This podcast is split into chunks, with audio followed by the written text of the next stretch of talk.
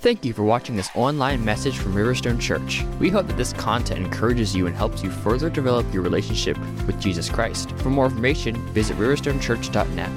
There you can learn more about us, view additional messages, submit your prayer needs, and even give online. Thank you for watching, and may the Lord richly bless you. I did say this afternoon uh, that will get out because the message uh, today is, uh, I think, important for us, and uh, I, I believe the Lord is going to help us with a few things. In fact, today will be part one of the message. We'll finish it up um, next Sunday. And we're going to read two sections of Scripture that are Uh, related together, and it will also, I pray, by God's grace, put some practical legs on what God is calling us to do as a church. Uh, what we started last Sunday was talking about what is the foundation of this church, what is God calling us to do, and last week we talked about our Uh, purpose and priority is coming together to worship the Lord Jesus Christ. So that is our focus as a congregation of believers, that we're lifting our hearts in worship to the Lord. And today we are going to uh, speak about that, uh, about living joyfully. We touched on that last week. I'm going to expand that this week in a way in which I believe, uh, again, the Lord will help us to put some practical legs on what He is calling us to do as His people. So I'm really going to ask you, I, I don't normally ask this, I'm going to ask you to uh, maybe maybe take some notes. Um, I'm going to ask you uh, to be in prayer this week about the message. Um, I'm going to supply you uh, my notes. I'm going to clean them up a little bit, uh, and I'm going to supply you my notes as well, uh, because I think it's that important for what God is calling us and speaking to us to do. So I'm going to read an extended portion of Scripture this morning uh, out of Mark uh, chapter four, beginning at verse thirty-five, and we're going to go through chapter five and verse twenty. So one of the things that I don't want you to do is kind of zone out on me. You know, so often I've been, I, believe me, I've, I've I've been in the pew a lot of times, and often our mind can run in different directions. And so what I'd like us to pray to do today is that God helps us to focus together toward both the text of Scripture and uh, what God has given as, uh, I believe, the exegesis of this passage uh, for us. So if you'll stand with me as we read the word of the Lord together, we're going to start in Mark chapter four and verse thirty-five. We're going to go all the way through chapter five and verse twenty. Verse thirty-five, on that day when evening came, he said to them, Jesus said to them, let us go over to the other side. And leaving the crowd, they took him along with them in the boat, just as he was. And other boats were with him, and there arose a fierce gale of wind, and the waves were breaking over the boat, so much that the boat was already filling up. Jesus himself was in the stern, asleep on the cushion. And they woke him and said to him, Teacher, do you not care that we are perishing? And he got up and rebuked the wind and said to the sea, Hush, be still. And the wind died down and became perfectly calm. And he said to them, Why are you afraid? Do you still have no faith? They became very much afraid and said to one another, Who then is this that even the wind and sea obey him? Chapter five and verse one. They came to the other side of the sea, into the country of the Gerasenes. When he got out of the boat, immediately a man from the tombs with an unclean spirit met him. And he had his dwelling among the tombs, and no one was able to bind him any more, even with a chain, because he had often been bound with shackles and chains, and the chains had been torn apart by him, and the shackles broken in pieces, and no one was strong enough to subdue him. Constantly, night and day, he was screaming among the tombs and on the mountains and gnashing himself with stones. Seeing Jesus from a distance, he ran up and bowed down before him, and shouting with a loud voice, he says, What business do we have with each other, Jesus, Son of the Most High God? I implore you by God, do not torment me. For he had been saying to him, Come out of the man, you unclean spirit. And he, Jesus, was asking him, What is your name? And he said to him, "My name is Legion, for we are many." And he began to implore him earnestly not to send them out of the country. Now there was a large herd of swine feeding nearby on the mountain, and the demons implored him, saying, "Send us into the swine so that we may enter them." And Jesus gave them permission, and coming out, the unclean spirits entered the swine, and the herd rushed down the steep bank into the sea, and two thousand of them, about two thousand of them, and they were drowned in the sea. The herdsmen ran away and reported in the city and in the country, and the people came to see what it was that had happened. They came to Jesus and observed the man who had been demon-possessed sitting down, clothed and in his right mind, the very man who had the legion. And they became frightened.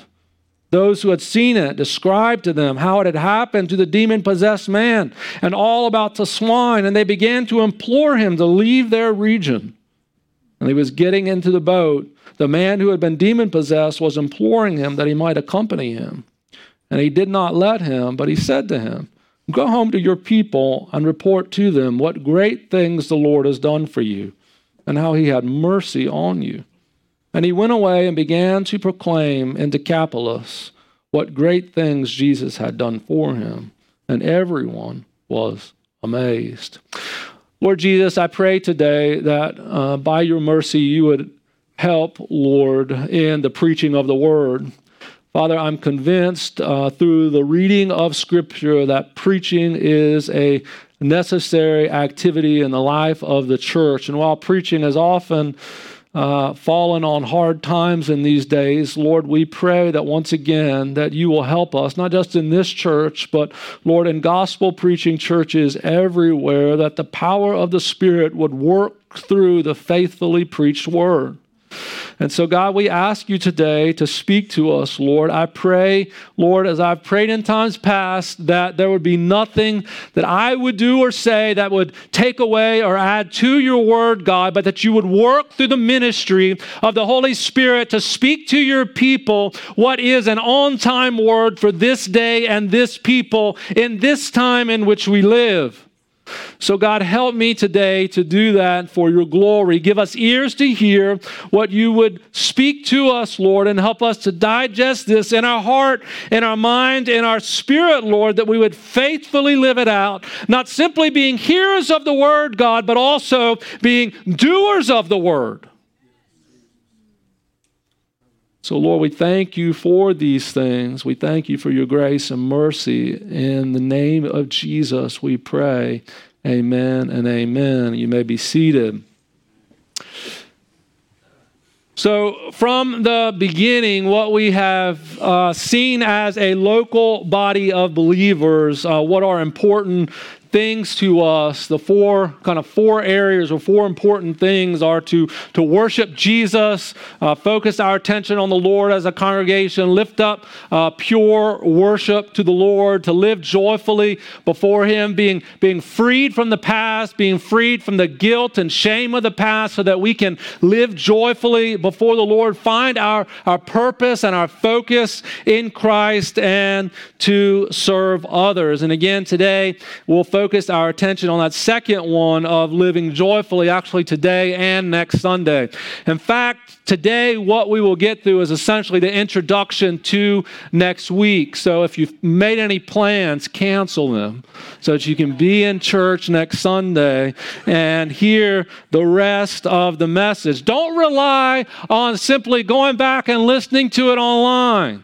I understand uh, a few weeks ago I had to join online. It wasn't uh, Uh, uh, it wasn't um, uh, good for me to be with everyone uh, for various reasons, and I had to join online as well, so I do understand that, uh, but I can tell you, and and what I am convinced of is that there is something distinct and different when God's people are together in present community than it is watching a message online where you're not in the context of the body of Christ. Again, I understand for short seasons of time. I understand understand the idea of protecting health. I understand all these things, but we have to be careful not to be lulled into a culture that says that's okay all of the time. It's not okay all of the time. I'm reminded of the great preacher Martin Lloyd-Jones, who didn't even like his sermons being recorded. Some of them are recorded, but he really didn't like it because he felt there wasn't the power of God at work that was present when he was actually preaching the word to people in front of him, and he feared that people would take the message or the tape or whatever it was, and that would be the sole substance of what they heard. There's something meaningful with God's people gathering together in worship to hear the preached word of the Lord. So thank you for being here. And again, I understand that there are those who are watching this morning online because of health challenges and other things, and we fully respect that. And they fully understand as well that they want to be here and present with, and be present with us. It might seem like these two particular stories, Jesus uh, calming the sea and the story of the demoniac, are not related. But the reason why I felt it was necessary to read these two together is because they are related. In fact, they are clearly uh, tied together in uh, Mark's telling of the events of the Lord Jesus Christ.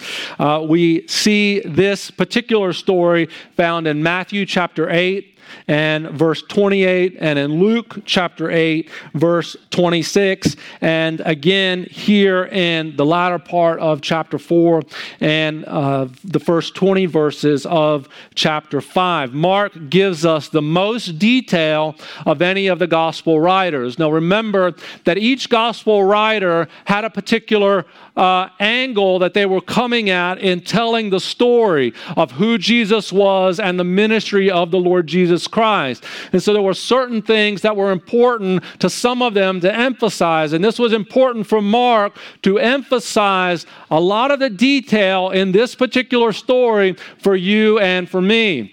We hear in Uh, Mark's retelling, Mark only tells us about one demoniac. If you were to turn to Matthew, Matthew tells us about two. Now, there are those who uh, talk about this story and they say, see, there is a contradiction in Scripture.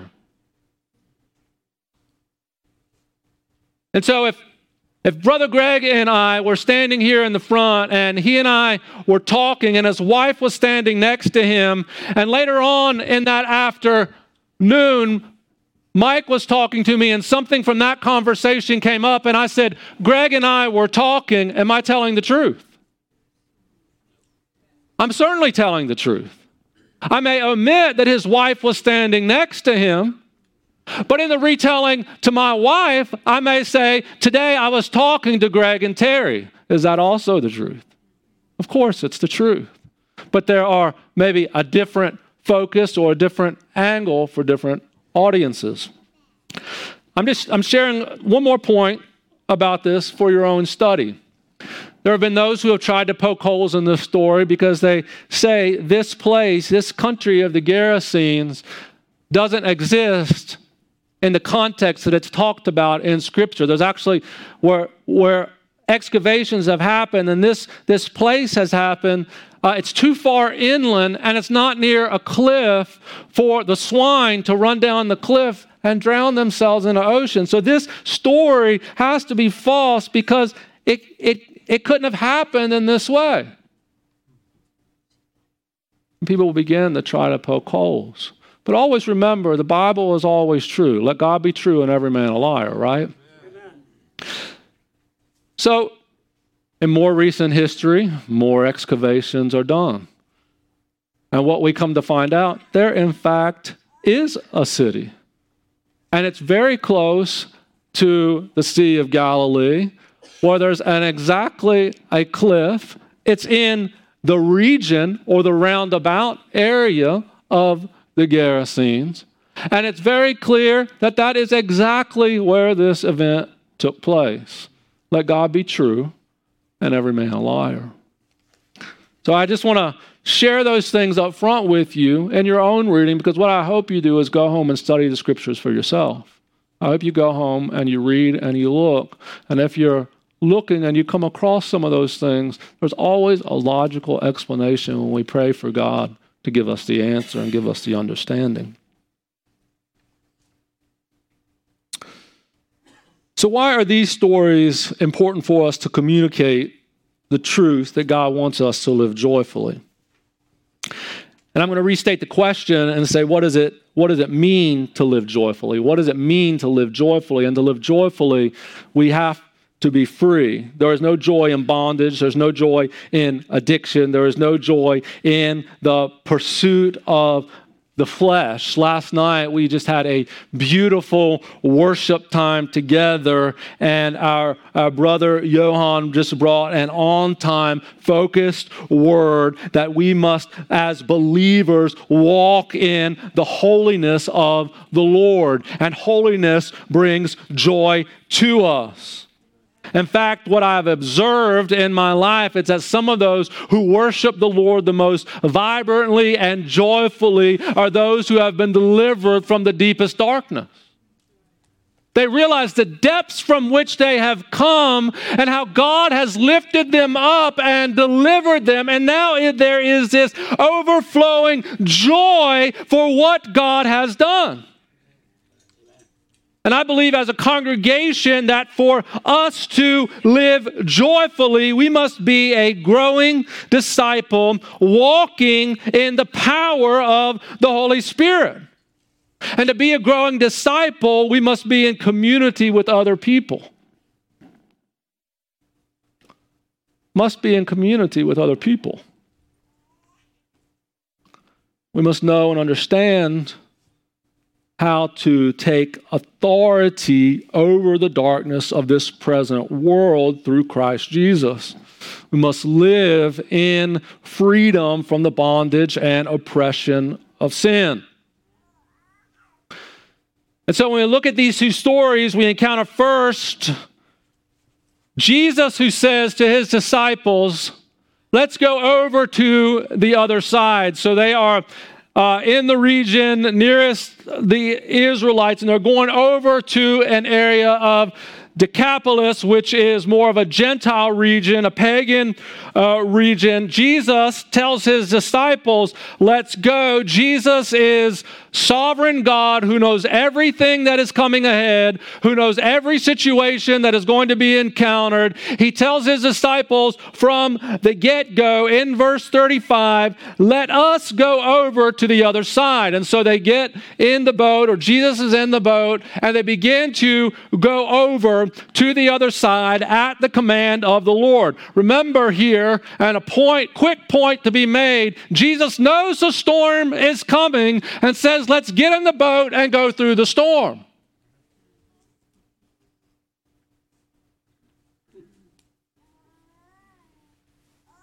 And so this storm arises on the Sea of Galilee, which is not an unusual occurrence. The Sea of Galilee is several hundred feet uh, below sea level. Uh, it, the, the terrain rises up around it. And what often happens, because of change in air temperature, that storms can rush in on the Sea of Galilee pretty quickly. So to encounter a storm on the Sea of Galilee, particularly for this group, many of whom were experienced fishers, Fishermen, it would not have been a great challenge. They would have understood, one, how to tell what is happening in the skies. They would have understood what was, what was coming. And even if the storm caught them off guard, they would have understood sort of how to navigate. But there was something different about this storm.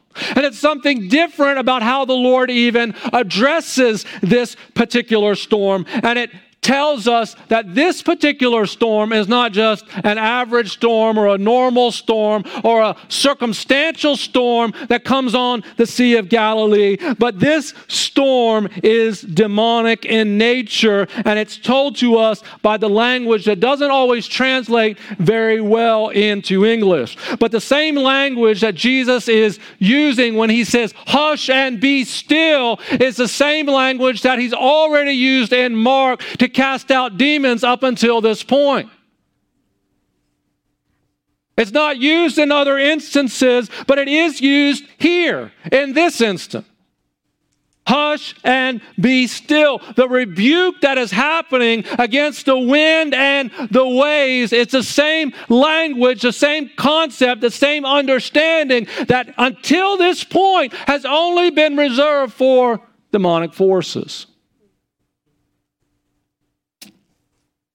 I also believe, as we read Scripture and we see this particular story, that this is the reason that Jesus is not moved. If this was a natural storm that had come upon them, there may be more reason for Jesus to kind of say, hey guys, we're going to get through this. This is just kind of changes in the atmosphere that are causing this storm. But instead, Jesus stays asleep in the stern of the boat. Because Jesus is not bothered by demonic storms. Jesus is not bothered by demons who have no authority over him. He's not awakened by the storm. He is not awakened by the waves that are cresting over the boat. He is not awakened by the boat taking on water. Can you imagine? Directly in this region, archaeologists have found boats that are dated to the first century. And the type of boats that most likely Jesus and his disciples would have been in would have been large enough to probably hold about twelve to sixteen people. So imagine a boat not bigger than that, about twelve to sixteen people, uh, four areas to kind of row for the oars, kind of um, very not too deep, the boat not too uh, depth, not too big. Uh, and so the Bible says waves are cresting over the boat. I mean, my, when I'm reading that, I'm thinking, Jesus is getting wet here, isn't he? You know, it's not, why is, why is that not waking him up? I mean, I know he's he's he's fully God, he's he's fully man, he's he's tired from teaching, I understand that, but he's asleep and he's not bothered by it. He's at he's at perfect peace. And so it's not the rocking back and forth. It's not the wind. It's not the waves that wake him up. What is he awakened by? He's awakened by the cries of his chosen one. You can make the application there yourself. He's awakened by the cries of his chosen one. And what is it in this instance that calms the storm? It's the Word of God, the Word of God that calms the storm. It's typical for Jesus. At the beginning of his ministry, when he encountered Satan and the temptations of Satan, what was everyone combated with? It was combated with the Word of God. How did he combat here, in this instance, the demonic forces? The spoken Word of God. The Word of God. We must know the Word of God. We must read the Word of God. We must hide the Word of God in our heart. We must understand what God has said to us through his Word. We cannot simply expect that we're going to combat the enemy, combat the devil, and combat his onslaught against us if we're not spending time in God's Word, if we're not refreshing ourselves regularly in the Word of God and is illuminated by his Holy Spirit. As Jesus rebukes the storm, there is immediate calm. And he says to his disciples, why are you afraid? Do you still have no faith? Why are you afraid? Do you still have no faith? Because the disciples were not able to discern the distinction between a natural storm and a demonic storm. And because they were not able to discern that distinction, they could not take authority over that which they didn't understand.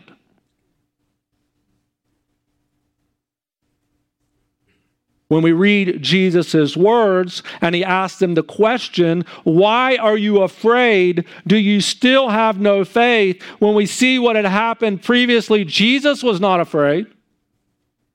He was not concerned. And Jesus' words to them indicate that faith would have given them discernment as to the type of storm that they were facing. And faith would have given them peace in the midst of that storm, just as Jesus had peace asleep in a boat that is taking on water.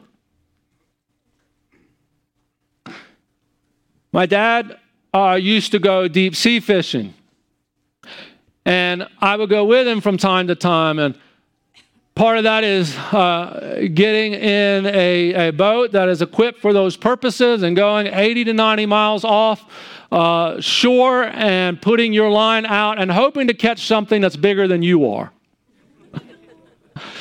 And in uh, the boat, there's actually, if you've not seen one before, uh, in the back of the boat, there is a chair that is bolted uh, to the floor of the boat. And if you're out there, and in, in, in many cases, what they would go out to fish for were, were marlin or other, again, fish bigger than we are. And if you get one on a hook, they're going to put all these rods out. And they've got all these contraptions that lay out to try to catch these fish. And if somebody gets one, the person who gets the rod actually sits in the chair. The chair is called a fighting chair. And they will actually seatbelt and buckle you in uh, to that chair, because the fish is stronger than you are and can actually, if you hold on to the rod and you're not in the chair at the right time, the fish will pull you overboard. So they buckle you in, they put the rod in a hole, and they strap the rod in. So you're not getting out of this thing, okay? And so you may spend hours at that time reeling this fish in. And when the fish finally gets close to the stern of the boat, there's a door in the back, and the captain of the boat will have the door opened up, and he will thrust the ship or the boat in reverse, and the back of the boat actually plows in the water. Water sweeps in the boat, sweeping the fish in with it, and they shut the door. Now imagine if you're there, as I was as a young boy sometimes, looking and seeing seawater coming in the boat. It can become an unnerving experience. I've been out with my dad at times when storms have arisen. I've been out in the ocean when the engines stop and you're not sure if you're going to make it in. There's fear that's legitimate and real on the ocean. And yet, in this instance, where there was a real and legitimate fear for life, Jesus says to them, "Why are you afraid?"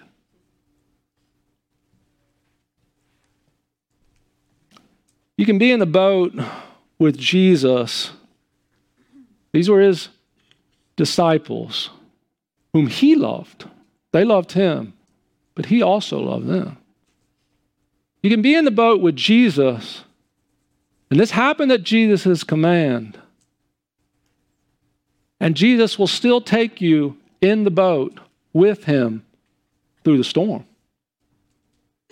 So if you've come to faith and you expect that everything is going to go well with you all the time, and your conceptualization of what it means to go well, understand that that's not always the case when we're in Christ. Sometimes Jesus says, let's go over to the other side, not telling you, but him full well knowing that there is a storm of life coming.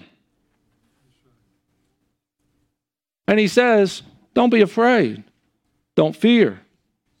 And there are times in those storms when our faith is weak and we cry to Jesus, and that yields a peace be still from the mouth of the Savior. And then there are other times, and this is what I want to encourage those of you who have and are walking through your own storms of life to realize. There are times when your faith, by the grace of the Holy Spirit, is stronger than you realize. You recognize where the storm is coming from, and even though the storm continues to rage outside of you, you have the faith to rest in Christ and get through to the other side.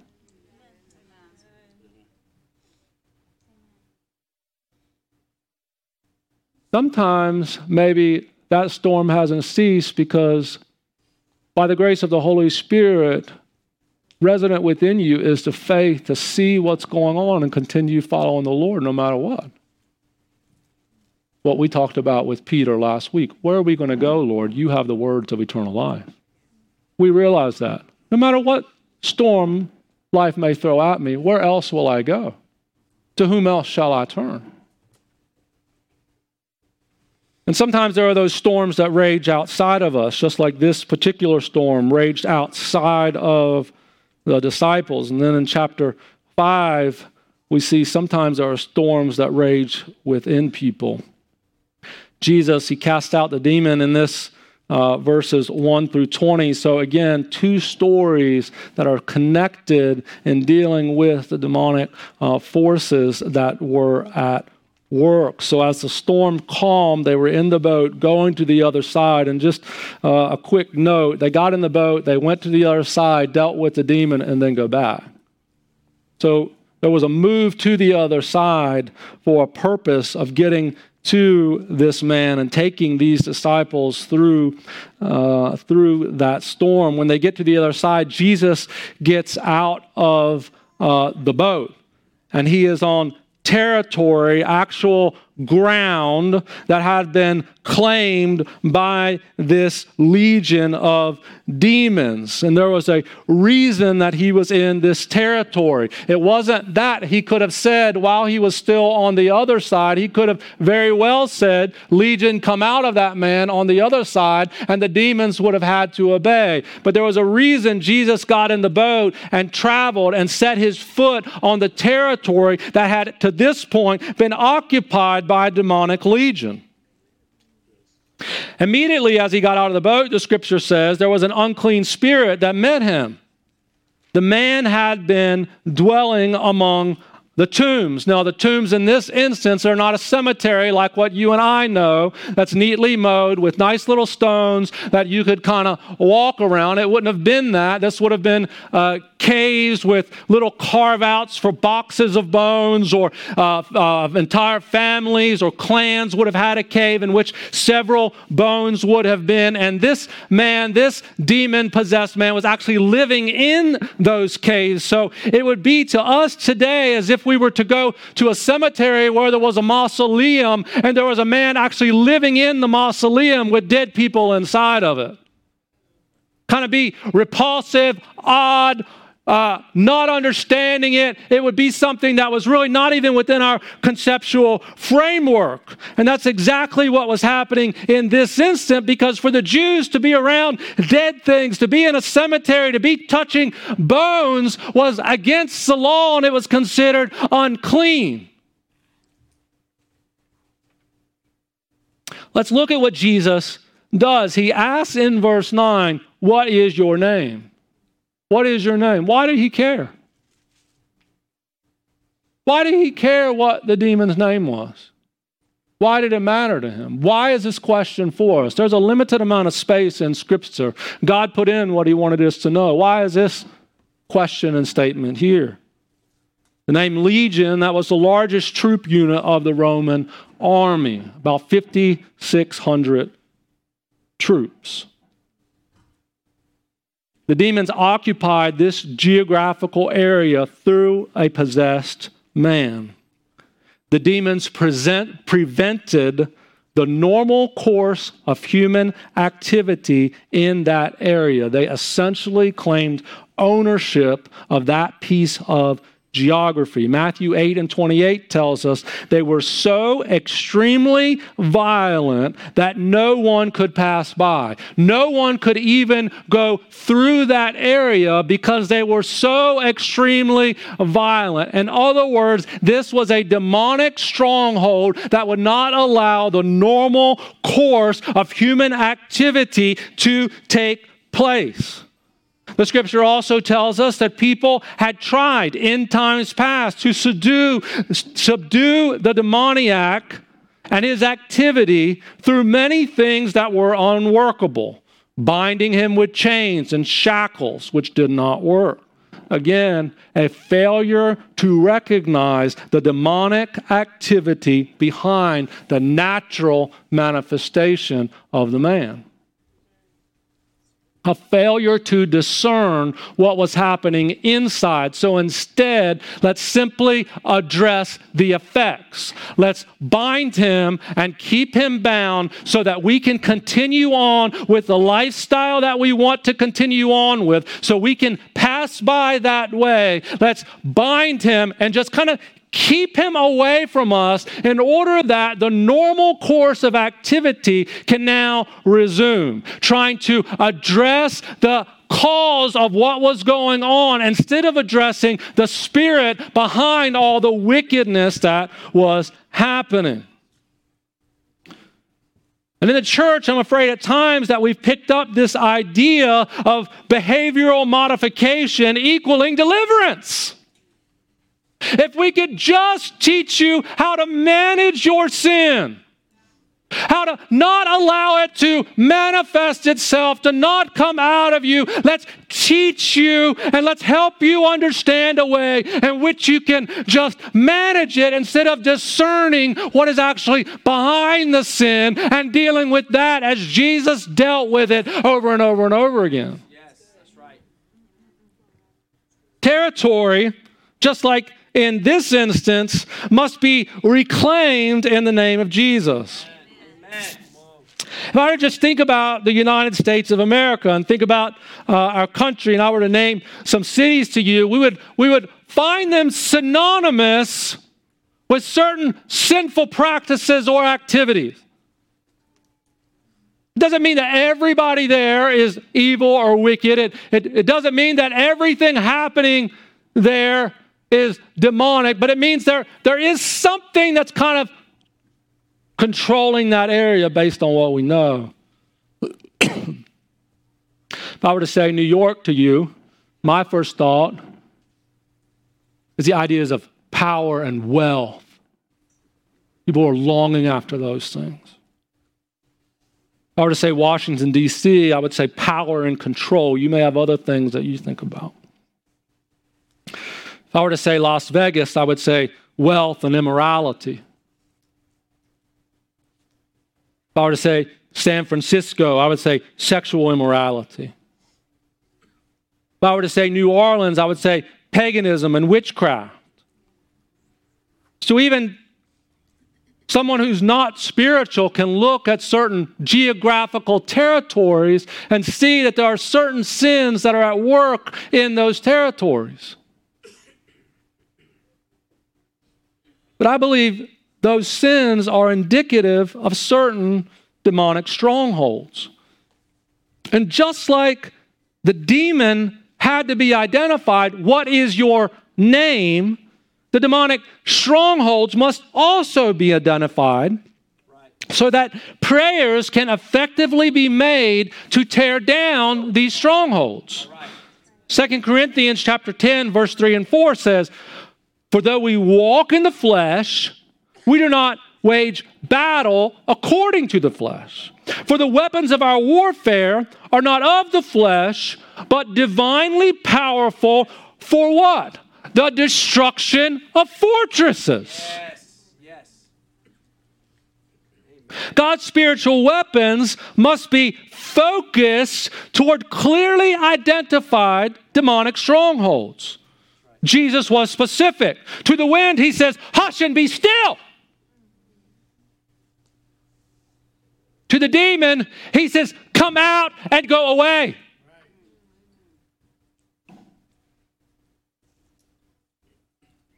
So I think as we look at these passages and as we think about digging a little more deeply even into them next week, there's two applications I want us to think about. One, as a church, we have to spend time praying and asking for discernment for our city. So one of the first things that we do when we say, we're going to win our city for Jesus. We're going to do something for God in Charlottesville. We're going to see God work. We're going to, we're going to work and we're going to see God's Spirit come down. And we're going to talk about that. And we're going to think about that. Then we have to be specific where we're going to focus our prayers. Because we can just kind of take our machine gun and shoot all over the place and not hit anything. But if we want to win our city for the Lord, if we want to think about what it means for Charlottesville to come under the power of the Holy Spirit, for revival to hit our city, and revival to hit our city in the churches, and in the marketplace, and in the halls of government, then the church has to first rise up and pray for discernment. What is the name? Yes, that's right. That's good. What am I praying against? What am I focusing my attention towards? I don't know and understand why at times that God does not heal people. It's all in His will and His plan and His purpose. But I do know, I think sometimes it's for us to walk through that storm. Right? To me, some of the most beautiful things, when I when I sit and the, the beauty of being a pastor of a congregation is that you learn people's stories. You learn different people's stories and you see people walk faithfully through storms of life. God didn't change things. If I was there, I would have changed it. I would have stopped it. I would have tried to stop it. But God in His gracious sovereign will said, no, they're going to walk through it. And I want to tell you, as looking at some of you who have walked through those storms, walked through those trials, who are right now doing it faithfully, it builds my faith. And when I see you sometimes step forward to pray or take up the offering or do something else, my heart rejoices because I see someone who's walking and is faithful. Amen. Amen.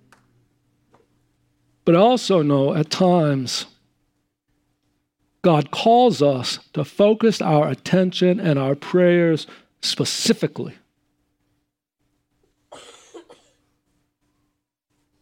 And sometimes it's a little easier when it's a means of healing, because if I'm struggling with, say, cancer or some other disease, I can say that publicly. I can speak it publicly, and all of you can rally around and focus prayers towards that specific problem in my specific life.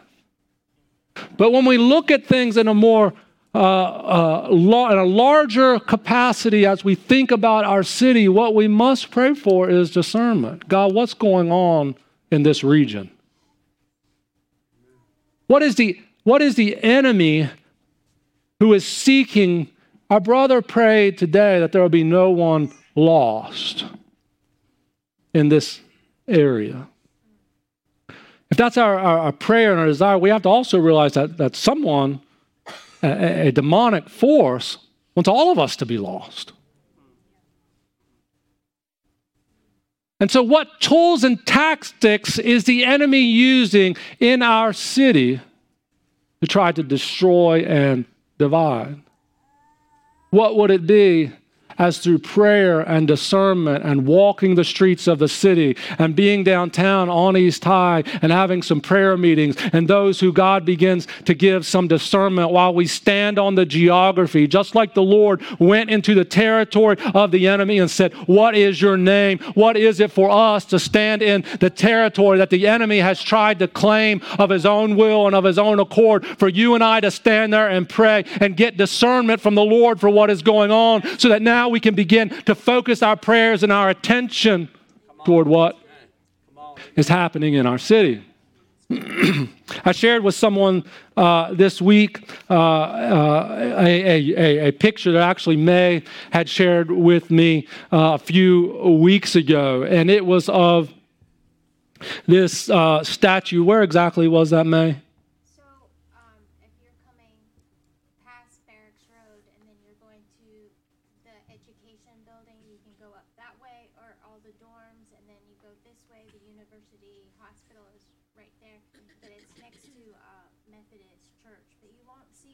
Next to where? There's a Methodist. Method, okay. I won't make a comment about that. But, but so the picture that uh, she sent, I, I thought about showing it, but I'm not going to because it's lewd. It's of a statue that's in that area. I don't encourage you to drive by it, uh, but it's of a statue that someone had made that was in that area, and it's the The image, if you were to, if you were to see it, uh, the image is of uh, what looks to be like a demon kneeling. And uh, I think he ha- its hands are up or something, and that, that statue is called the messenger. The messenger. And when you look at it, it looks demonic. And we think idols and demons and all that sort of stuff. That's like, you know, people in third world countries. That's not here. That doesn't happen here. You know, we're more intellectual than that. And the people in third world countries look at us and say, "Are you stupid? Don't you see it? Don't you realize you've been lulled to sleep? Don't you understand what's going on? And you've relegated everything to the intellect and the material world, and you fail to see that there is a spiritual battle happening right in our city." What I would say is an idol for demonic worship sits right there. So we have to pray and ask God to reveal to us what the demonic strongholds are in our region. We have to pray against that. I believe we have to be on the geography. One of the things I've thought about with East High as we've sought to establish a ministry down there, many of you have been faithful to come down there, and I appreciate that. One of the things we started out saying was we want to see some fruit out of that area. We want to see some fruit of people who will come out of that specific area. And over the times we've had Saturday night worship, we've not seen a lot of people out of that area. We've seen very few people out of that area. Uh, until last night, I think there was one. One who came last night. And I've thought about that, and I thought, Lord, do we continue with this? Do we not continue with this? What are you saying to us? And last night, in that beautiful time of worship and prayer and the power of God's word, I'm not trying to kind of push the envelope here against other people who might have other opinions, but I think we got to be there. We've got to be on the geography. We've got to be praying. And the beauty of us going down there is that, you know, the old, the old song that came out of the Brownsville revival is, "I went to the enemy's camp."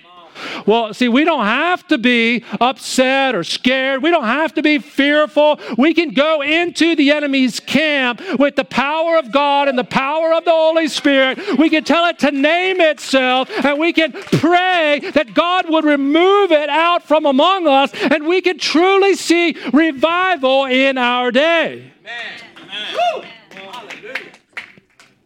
So these words, these scriptures provide speak to us in the idea or concept of things that, that are, are global in our city to a corporate people. But I, I, I want to also leave you that this applies to our personal lives as well. James five and sixteen says, "Therefore confess your sins to each other." Why? Why do we have to confess our sins to one another? Why can't we, when we have sinned, just quietly go by ourselves and whisper it to God and turn around and say, "I'm not going to do it anymore," and keep moving on and nobody knows? That's the, that's the best way, right? But James says, don't do that. He says, that doesn't mean we don't confess to the Lord. We do confess to the Lord. But when we're struggling and there is a besetting sin particularly, confess your sins to each other and pray for each other. So identify it, enact the spiritual weapon of prayer so that you may be healed. And he says, "For the prayer of a righteous man has great power to prevail." This is why I'm grateful for the ministry of Celebrate Recovery, that our faithful brothers and sisters lead here at the church on Mondays at six thirty. Because part of Celebrate Recovery is saying what went wrong. Confessing and praying that you may be healed. Confess or name the stronghold in your life to those who are able to exercise the spiritual weapons, and the spiritual weapons must be in action, prayer in this case, in order for there to be healing and wholeness. For the prayer of a righteous man has great power to prevail. Again, our dear brother Johann last night spoke to us about walking in the Spirit so as not to fulfill the lust of the flesh. Someone, I read this somewhere uh, at one point, and I thought it was a good phrase, but there is a sense in the Scriptures that there is power in commutative righteousness. What that means is that I'm living righteous today, and I'm living righteous tomorrow, and I'm living righteous the next day, and the next day, and the next day. There is a power in walking faithfully before the Lord. Amen. Continually. And James affirms that, that a prayer of a righteous man, someone who has a history of righteousness before the Lord, has great power to prevail. Amen.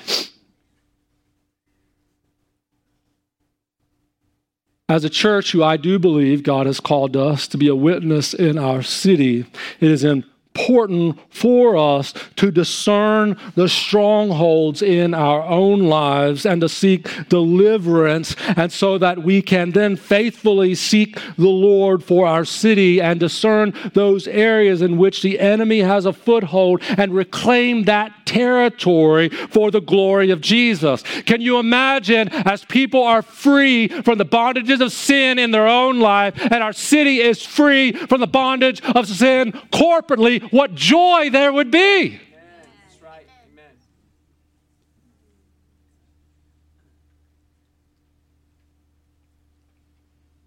Our hearts ought to be saddened at what was going on at the beginning of this story with the demoniac. It was a man who had been controlled by demons, who was simply living among dead things. And that's the life of sin. That's the life of bondages, and that's the life of stronghold. Every sin, every bondage, every stronghold. Picture it as someone living among dead things in a tomb. Unclean, not able to get out, stuck. People try to help. It doesn't work. You lose hope. There's no hope. God is not going to deliver me. God is not going to help me. There's going to be no release from this. I will go to my grave like this. It doesn't have to be that way. Yes. If we look at the Scriptures and we want to get back to the book of Acts, we see the power of God in the people of God. Amen. But you and I have to activate our most holy faith by the grace of the Lord and ask God for discernment for what we're dealing with, so that we can focus our prayers, our time, and attention toward what God would have us to do. Andrew Murray, who wrote a lot on prayer, is with the Lord, wrote a lot on prayer. I was uh, uh, listening to the book on, uh, I say book on tape, I guess it's not tape anymore, uh, whatever it is, uh, but listening to the book. And one of the things that has stuck with me is that there are some things God does not do except by prayer. You know, we can get in this concept, God is going to do whatever he wants, when he wants to do it, and how he wants to do it, and God's just going to do it. And what that does is that puts us back in the seat of a spectator. I'm going to just watch what God is going to do. God's going to do big and great things. God, we pray, do big and great things in our city. I want to see what God's going to do.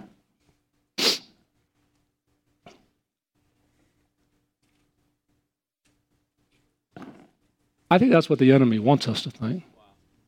That we're we're an audience.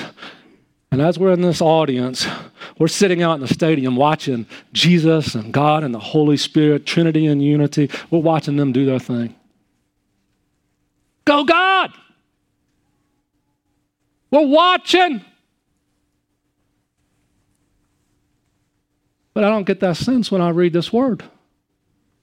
There's actually something that I have to get my will in gear and determine that I'm actually going to do something for God's glory. That God has not called me to sit back and be a spectator, but God has called me to take up spiritual weapons and pull down some strongholds in a city and to see some people truly, honestly delivered. Amen.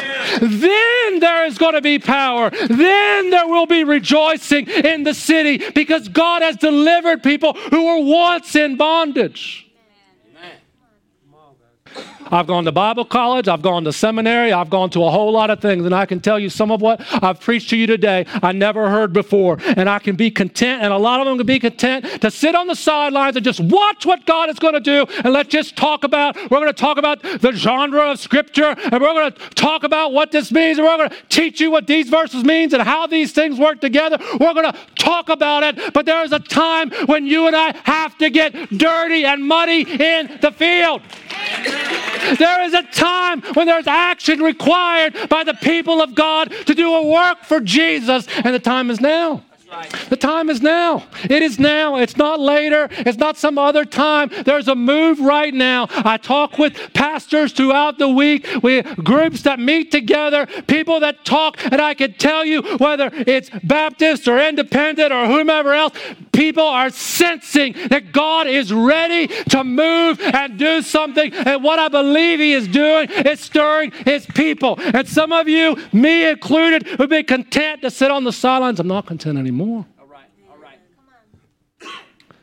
One of the beautiful things about the start of this church was that so many people said, I'm hungry for more. I'm hungry for more. And that's not to make this name great or anybody else's name great, but when you get hungry people together, there was a song that Sister Terry led us in last night that talked about, I'm hungry and thirsty. I'm hungry and thirsty. And so I want to tell you, as a church, we're going to look at things. And if you want bingo nights at Riverstone, it's probably not going to happen. And you know, we're not we're not just going to cloister ourselves in here and say, oh God, we thank you that we're not like those out there. We got to be on mission, brother and sister. We got to be on mission. We got to be on mission. And God's calling us, our first step, to ask Him for discernment, to pray and ask Him for discernment. And that's why I do believe that what we're doing here in Hollymead, we're doing at East High, and what God's calling us to do in Crozet. We could do prayer meetings for Crozet right here, couldn't we? We could do prayer meetings for downtown right here. There's something about taking our feet and stepping on the geography and saying, enemy, no more. No more, no more, no more. God's going to show, God's going to reveal, and I'm going to pray against what you're doing. And God's going to break the stronghold, and I will not fear. I'm not going to fear. I may have to go through a storm of life. I may have to go through a challenge, but I know Jesus is with me. I am not going to fear. So let's stand and pray together.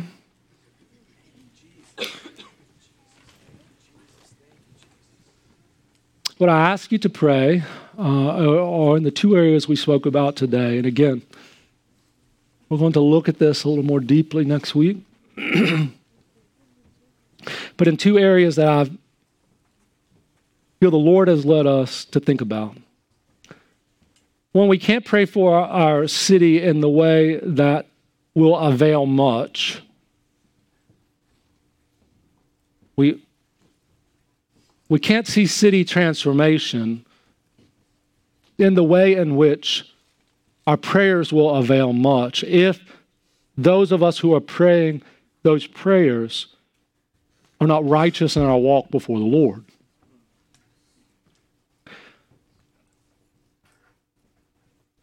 So in this church, what I... What I want you to know and what I hope you understand is there is no shame in, I want to be a little careful how I say this, but there is no shame in your sin. There is shame in sin, But there's no shame in coming to confess your sin and naming your sin so that brothers and sisters can gather around you to help you get rid of the sin. So rather than wallow in sin, get deliverance from sin and have joy in the Lord. Because what we want is you to be free so that you also can pray righteous prayers that avail much, specifically in the geographical territory that God has called us to. So if you're struggling today, don't be ashamed to say, I'm struggling.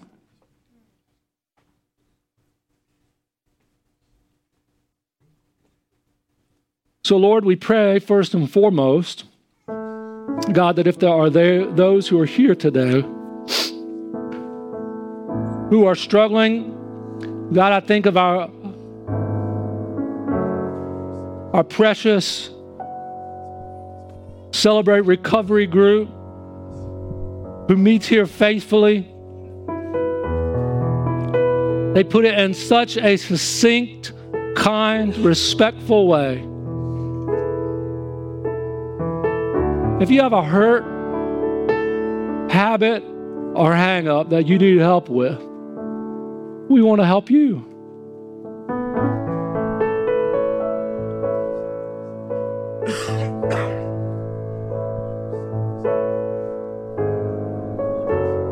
That's what I believe this morning, oh God.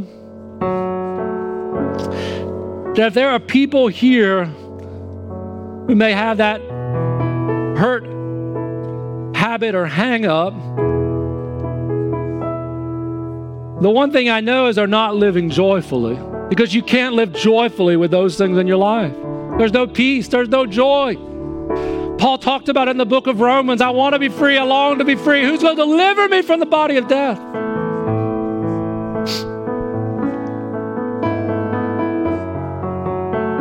There's deliverance from the body of death. Yes, make confession. Yes, focus prayer specifically. But get freedom. Get freedom. And then, Lord, we ask you to hear our prayers also for this region. I don't say just Charlottesville, but the region around this city.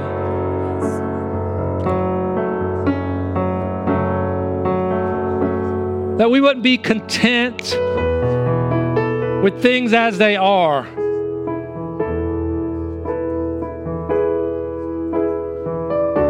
But that you would compel us to get in the boat,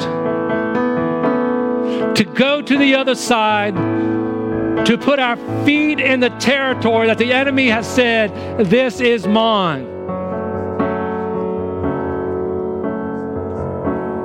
As we step foot on that geography, oh God, you will give wisdom and discernment to be able to, be able to speak with the authority of Christ through the power of the Holy Spirit, to call out what is going on and to tell it to go, to go, to go, that there would be people who would live in freedom. So God, I pray you help us today. As I sing this song, I pray that you would maybe make a place of prayer. Maybe, maybe your heart is touched to pray for our city. Maybe you are praying for this specific area where this building is. in this Hollymead and Forest Lakes community, that there needs to be a revival among these homes. There needs to be a revival among these people, that you would pray, you would intercede, you would ask God for discernment and wisdom. God, what's going on here? God, what are you revealing to me here, oh God, that I can pray and I can focus my prayer, my effort towards that end, that the demonic stronghold would be torn down. Those fortresses would be torn down, oh God, in the name of Jesus. Maybe you say today you're fighting your own spiritual battle. You need freedom. You know that you do not have the joy of the Lord.